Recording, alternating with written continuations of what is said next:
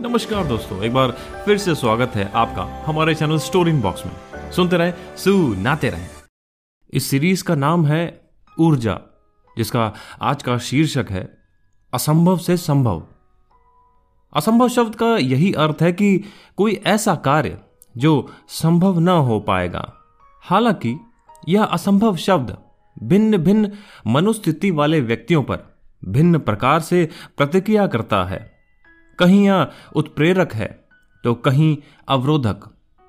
संसार अधिकांशतः ऐसे लोगों से भरा है, जो किसी दुरूह कार्य के समक्ष बिना प्रयास किए ही समर्पण कर देते हैं।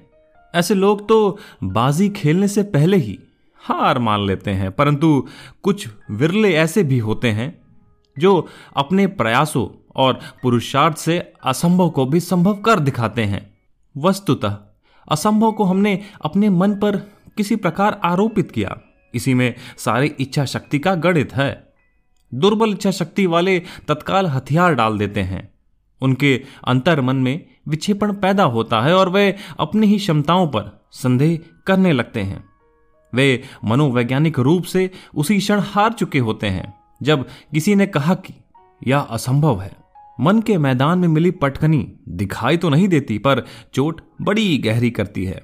दूसरी ओर, दृढ़ इच्छा शक्ति वाले लोगों को यह असंभव शब्द एक चुनौती देता हुआ ललकारता है।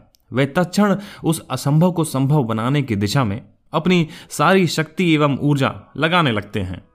वे आसानी से हार नहीं मानते।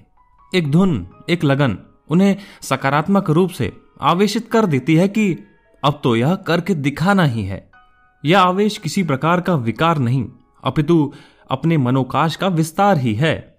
बहुत धीमी गति से चलने वाले कछुए को मन की लगन ने ही खरगोश के समक्ष विजेता बना दिया।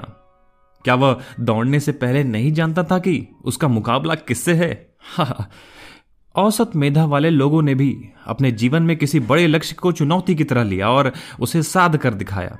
इसलिए यदि कभी कोई आपको असंभव शब्द का भय दिखाए तो उसे उत्प्रेरक बना डालिए, ना कि अवरोध। Because impossible itself says I am possible तो आज का सफ़र बस यहीं तक था। फिर मिलूँगा एक नई ऊर्जा के साथ। तब तक सुनते रहे, सुनाते रहे। Store in box